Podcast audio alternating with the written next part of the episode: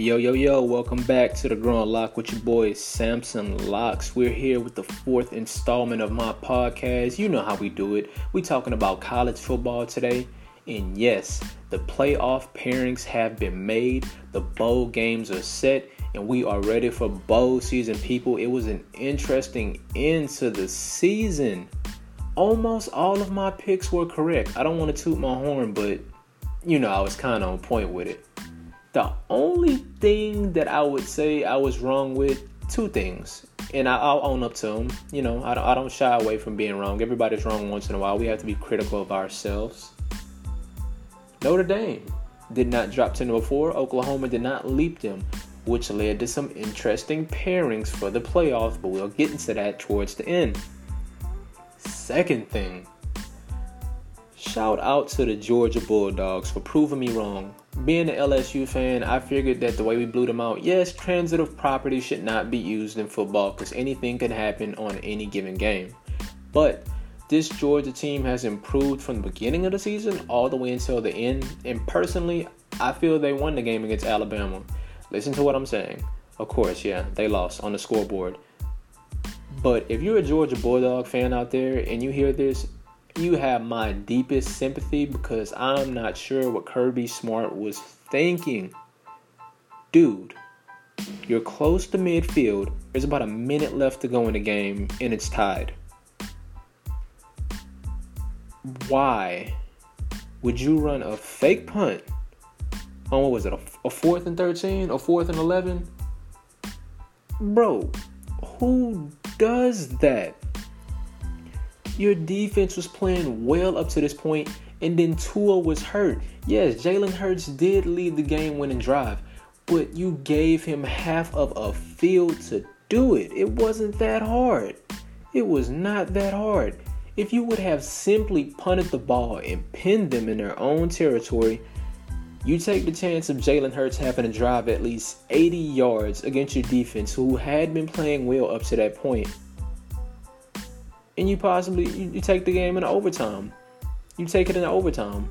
And I would have expected Jake Fromm to pull out the win over Jalen Hurts, which he's still a great quarterback. He's seasoned. He's been in that situation before. He's won a national championship.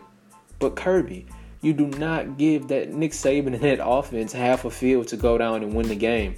I'm not sure what you were thinking, bro, but that that went down is the worst play call I've ever seen in my life from a football coach. And yes, that's including the call from Pete Carroll to not give the ball to Marshawn Lynch. Anyways, I'll get off of it, dogs. I know it's hurting you, but you guys had an amazing season. And we're going to talk about your matchups today in the bowl game with Texas. First bowl game we're going to talk about, not the playoffs, will be the Rose Bowl. Ohio State versus the Washington Huskies. A beautiful matchup that will take place on New Year's Day, 4 p.m. on ESPN. Let's talk about the Ohio State Buckeyes first. You know the game, you know the guy that we want to talk about. Dwayne Haskins. By far, in my opinion, no offense to Kyler Murray, no offense to Tua, Dwayne Haskins has been the most impressive quarterback I've seen this whole season. 4,500 passing yards, 47 touchdowns, 8 interceptions, completing way more than half of his passes. He's a redshirt sophomore. He's constructing a great resume to put his name into the draft, and you can't deny it. The kid has just been accurate. He's been poised. The moment is never too big for him. Yes, Ohio State has an ugly loss on the schedule to Purdue where the whole team didn't play up to par. But Dwayne Haskins has a cannon. He's accurate. He's mobile. He's savvy. The only problem with Ohio State this year has been the defense. They're giving up at least 25 points per game, and their offense has to continuously score. Now, Here's the problem with this matchup Washington has a great quarterback of their own, although he has not been having a stellar season compared to the way he played last year. That'd be Jake Browning, completing over half of his passes, almost 3,000 yards, but with a ratio of 16 touchdowns to 10 interceptions. That speaks, you know, average, possibly a little bit below average, I would say, for Jake Browning standards.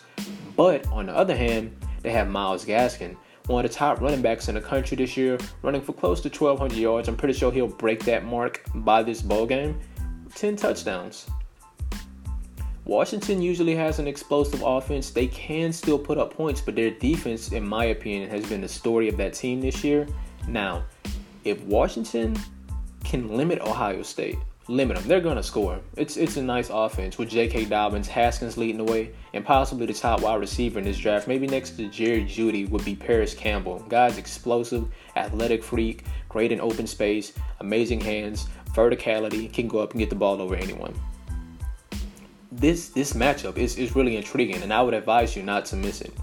I want to say Ohio State for the win, but that defense just gives up so many points. Washington can score the ball, averaging 26 points per game, and Jake Browning is still a legit quarterback prospect, in my opinion, with a great running back. I think this game for Ohio State to win is going to come down. Can, can they stop Washington's offense? I'm pretty sure Washington defense can stop Ohio State a couple of times, but I'll still give the win to the Buckeyes with Urban Meyer coaching. Dwayne Haskins goes out on a higher note and puts himself in position to possibly be the first quarterback taken of 2019 NFL draft. I'm going to go with a prediction of Ohio State winning 41 to 41 34. So just remember that. You can make your pick on this, by the way. No offense to Washington, you guys had a great season. I expect this ball game can go either way, but I'm taking the Buckeyes. Next game on the list, another beautiful matchup that I've never seen before. Two historic programs, the Georgia Bulldogs and good old Texas Longhorns. Texas, what a great season. The record may not show 9 and 4, but they just lost a close game against their biggest foe, Red River rivalry, to the Oklahoma Sooners, who will be in the playoff. Texas I would say the biggest word for them this year, not a positive word, inconsistency. But being inconsistent is not necessarily bad. It's not saying you're a bad team. It's just saying that you're not always playing to a constant level. And we've seen this Texas team can be one of the elites by beating Oklahoma this year. They've had moments where they look like a great team, and I think they're steadily improving under Tom Herman. He's bringing back the winning culture to that program, and I think this season was a step in the right direction. They're in the Allstate Sugar Bowl, which takes place in New Orleans, Louisiana, a beautiful venue in the Superdome, and they're playing against a Georgia team that is also elite. This this matchup, I would say, can go either way, but Texas hasn't shown me enough on defense. They have some great wide receivers. Their offense can be explosive at moments. But you have a Georgia team that has a loss to LSU team, which I believe if they played that matchup five times, Georgia probably take it about three or four, give it four. And they lost to Alabama. They lost to Alabama because of boneheaded boneheaded play call by Kirby Smart, a fake punt on a fourth and eleven. I don't know how many times I might say that. It's still ringing in my head. I might just go to sleep tonight and wake up and be like, why did Kirby Smart call a fake punt? on the fourth and 11. Georgia should be in the playoffs. Hopefully, that game doesn't linger on to this Allstate Sugar Bowl. They have time to think about it. They know how good they are. You have probably the best backfield tandem in the country between Elijah Holyfield and D'Andre Swift. Jake Fromm playing at an elite level. You have Baker on defense, who's possibly going to be the first or second cornerback inside of him and Greedy Williams to be drafted. Georgia had a beautiful season. The pass rush came alive against Bama. As you've seen, they, they got two out of there. And I'm not saying that is a bad thing. That ankle was messed up, but they showed they can rush the, um, the passer. And I think it's going to be a challenge for Texas to be able to stop that Georgia running attack. That's what really sets the tone for Georgia. They're mean and nasty. They're going to punch you in the mouth. And once they establish that run game, Jake Fromm has all the time in the world on those play actions to just find those quick wide receivers, crossing routes, slants, crossing routes, slants. And as soon as you come up for a press, you get burnt deep. Interesting game. I feel like it'll be close by halftime, but I just feel like Georgia explodes in the second half. Could be wrong. I'm taking the Bulldogs in the Allstate Sugar Bowl. Give me Georgia 48 to 21. They're going to establish their dominance and show that even though they lost to Bama at the end and they didn't end up in the playoffs, they they possibly and very well might have should have been in the playoffs. Because remember what we said, it doesn't necessarily go by record. Losses happen. Losses happen.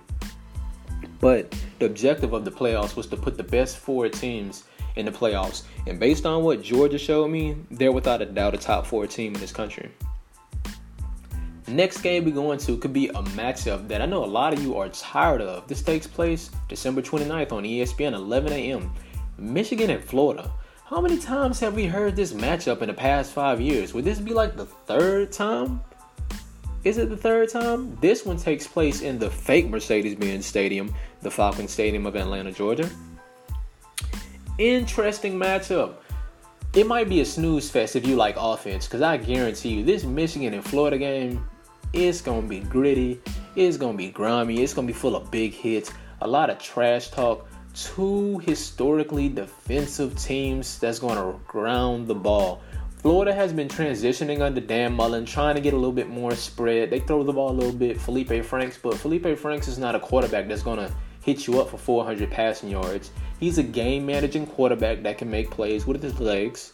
Shea Patterson, he can throw the ball, but offense has been something that's been very stagnant under Harbaugh over there for Michigan. But one thing we can say is that their defense is elite. Yes, Ohio State ripped it to shreds, 62 points, but we're talking about Ohio State offense led by Heisman candidate Dwayne Haskins. Who wouldn't Dwayne Haskins shred up? Yes, Purdue, I know you're over there raising your hand. Good game, you guys won it. Whoop de doo. Oh man. But this this matchup right here. I'm going to take I'm going to take Michigan. I'm going to take Michigan. And you know what? I can't tell you why. I really cannot tell you why. I really just want to say, put it like this: I have more faith in Shea Patterson than Feleipe Franks. Feleipe Franks has been coming on strong towards the end of the season, but Michigan is just. I feel Michigan has the talent to have an amazing offense. And him, Shea Patterson and Frank's stats are almost identical: 23 touchdowns, six picks for Franks, 2,200 yards. Shea Patterson, 2,300 yards, 21 touchdowns, five picks. I feel Michigan wins the running back battle with Higdon. He has over a thousand yards this year and 10 touchdowns. These teams are almost identical, almost scoring the same points per game, giving up about the same. Michigan's slightly better in the defensive department, but I would rely on Michigan to get some offense going over Florida. It's it's just that simple, but it can go either way. I'm going to say Michigan 21 17, defensive slugfest. Florida could possibly win it. And that's the beauty of all these bowl games. They really can go either way. I'm more confident about Georgia beating Texas, but the Washington, Ohio State, and Florida versus Michigan, it's a toss up, man. It's a toss up. We're going to go to my next matchup, which is my favorite because I'm biased, of course.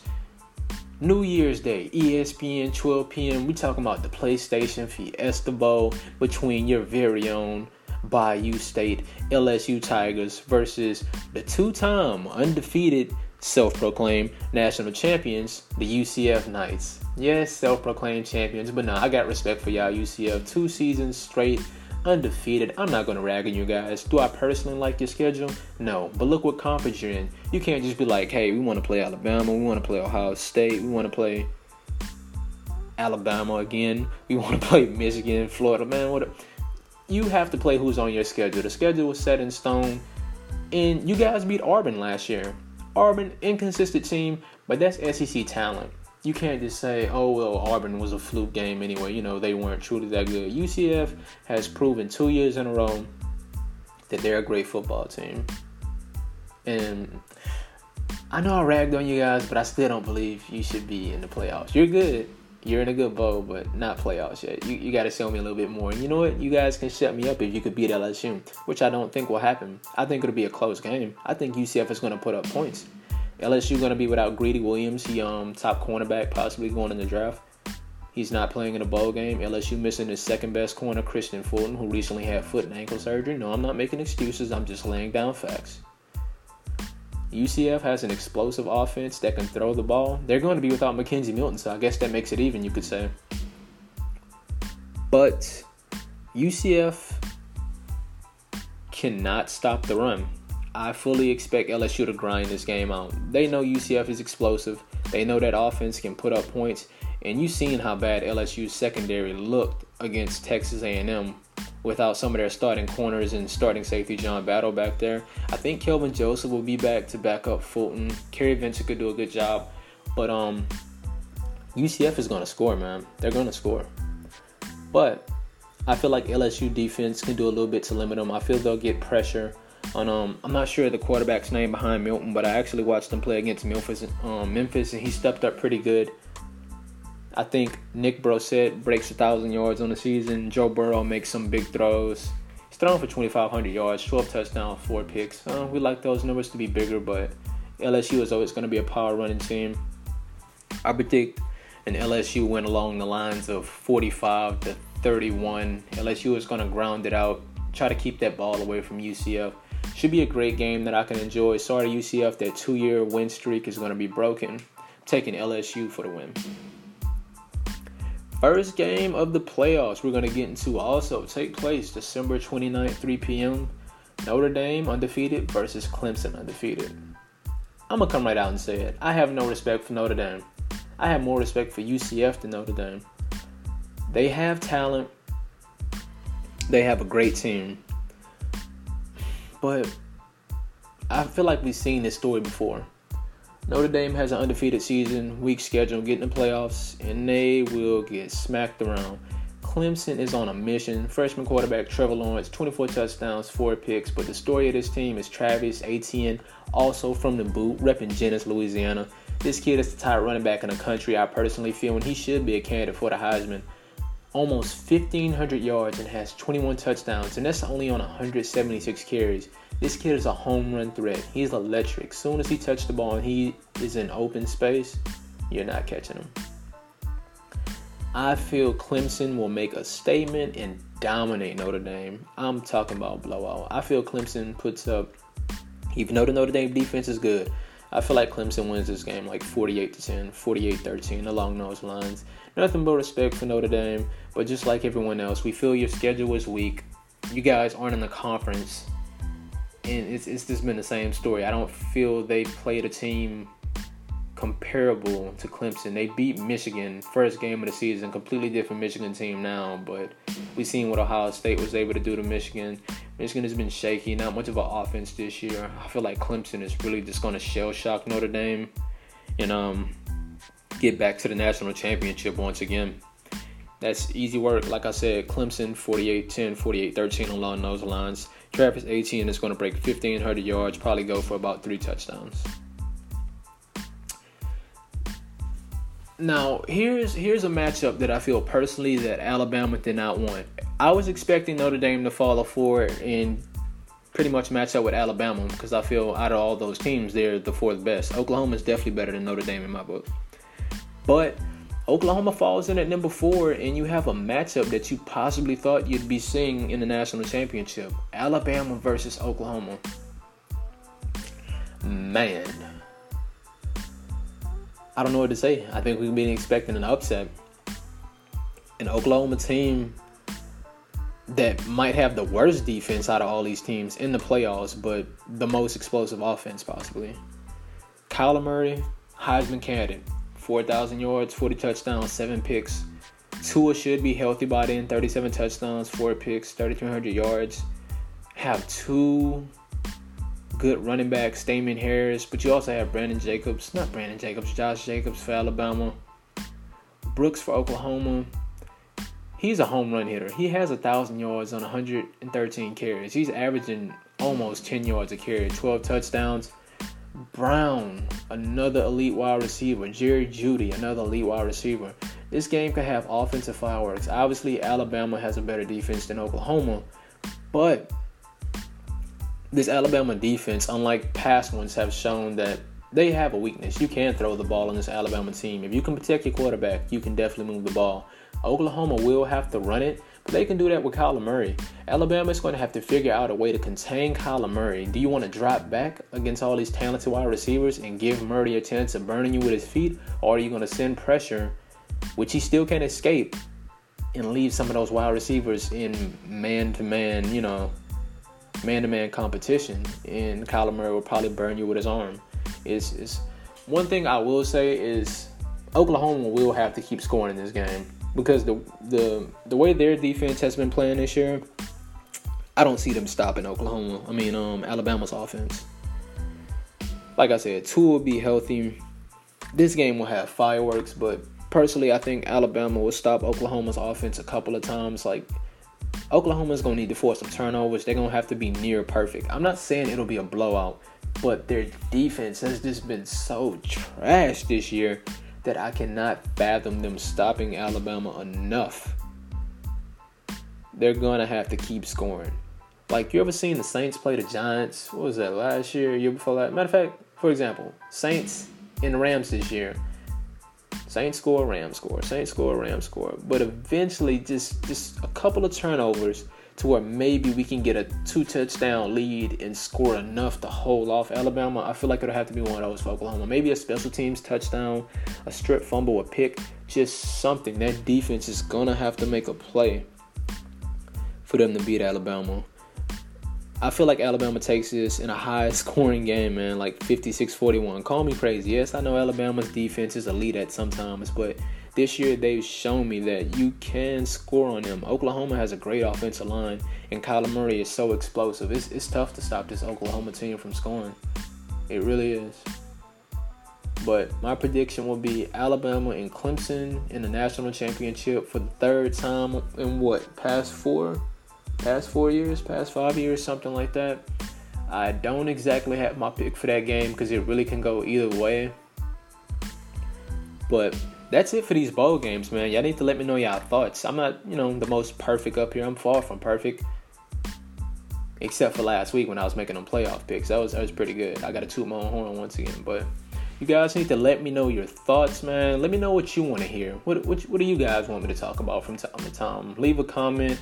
I appreciate all the support. Remember, this is your boy Samson Locks here on the Growing Lock. This podcast will be growing. I'm gonna keep it going even after this college football season. We're gonna bring in a little bit of NFL, maybe even some boxing, any sport really.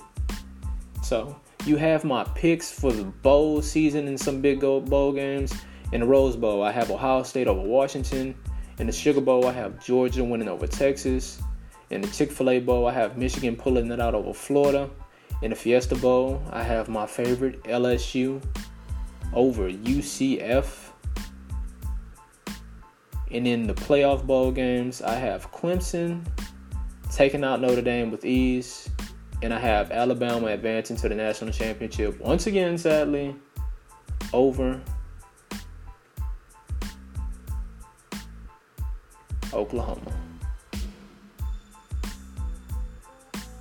I took such a long pause because I'm, it's, it's it'll be a good game. It'll be a real good game. Something is telling me about us like, dude, Oklahoma's gonna pull in possible. We have no clue. But man, y'all take it easy out there. Y'all stay blessed up. Y'all watch these bowl games. Y'all have a good holidays. Enjoy yourselves. I'm out of here.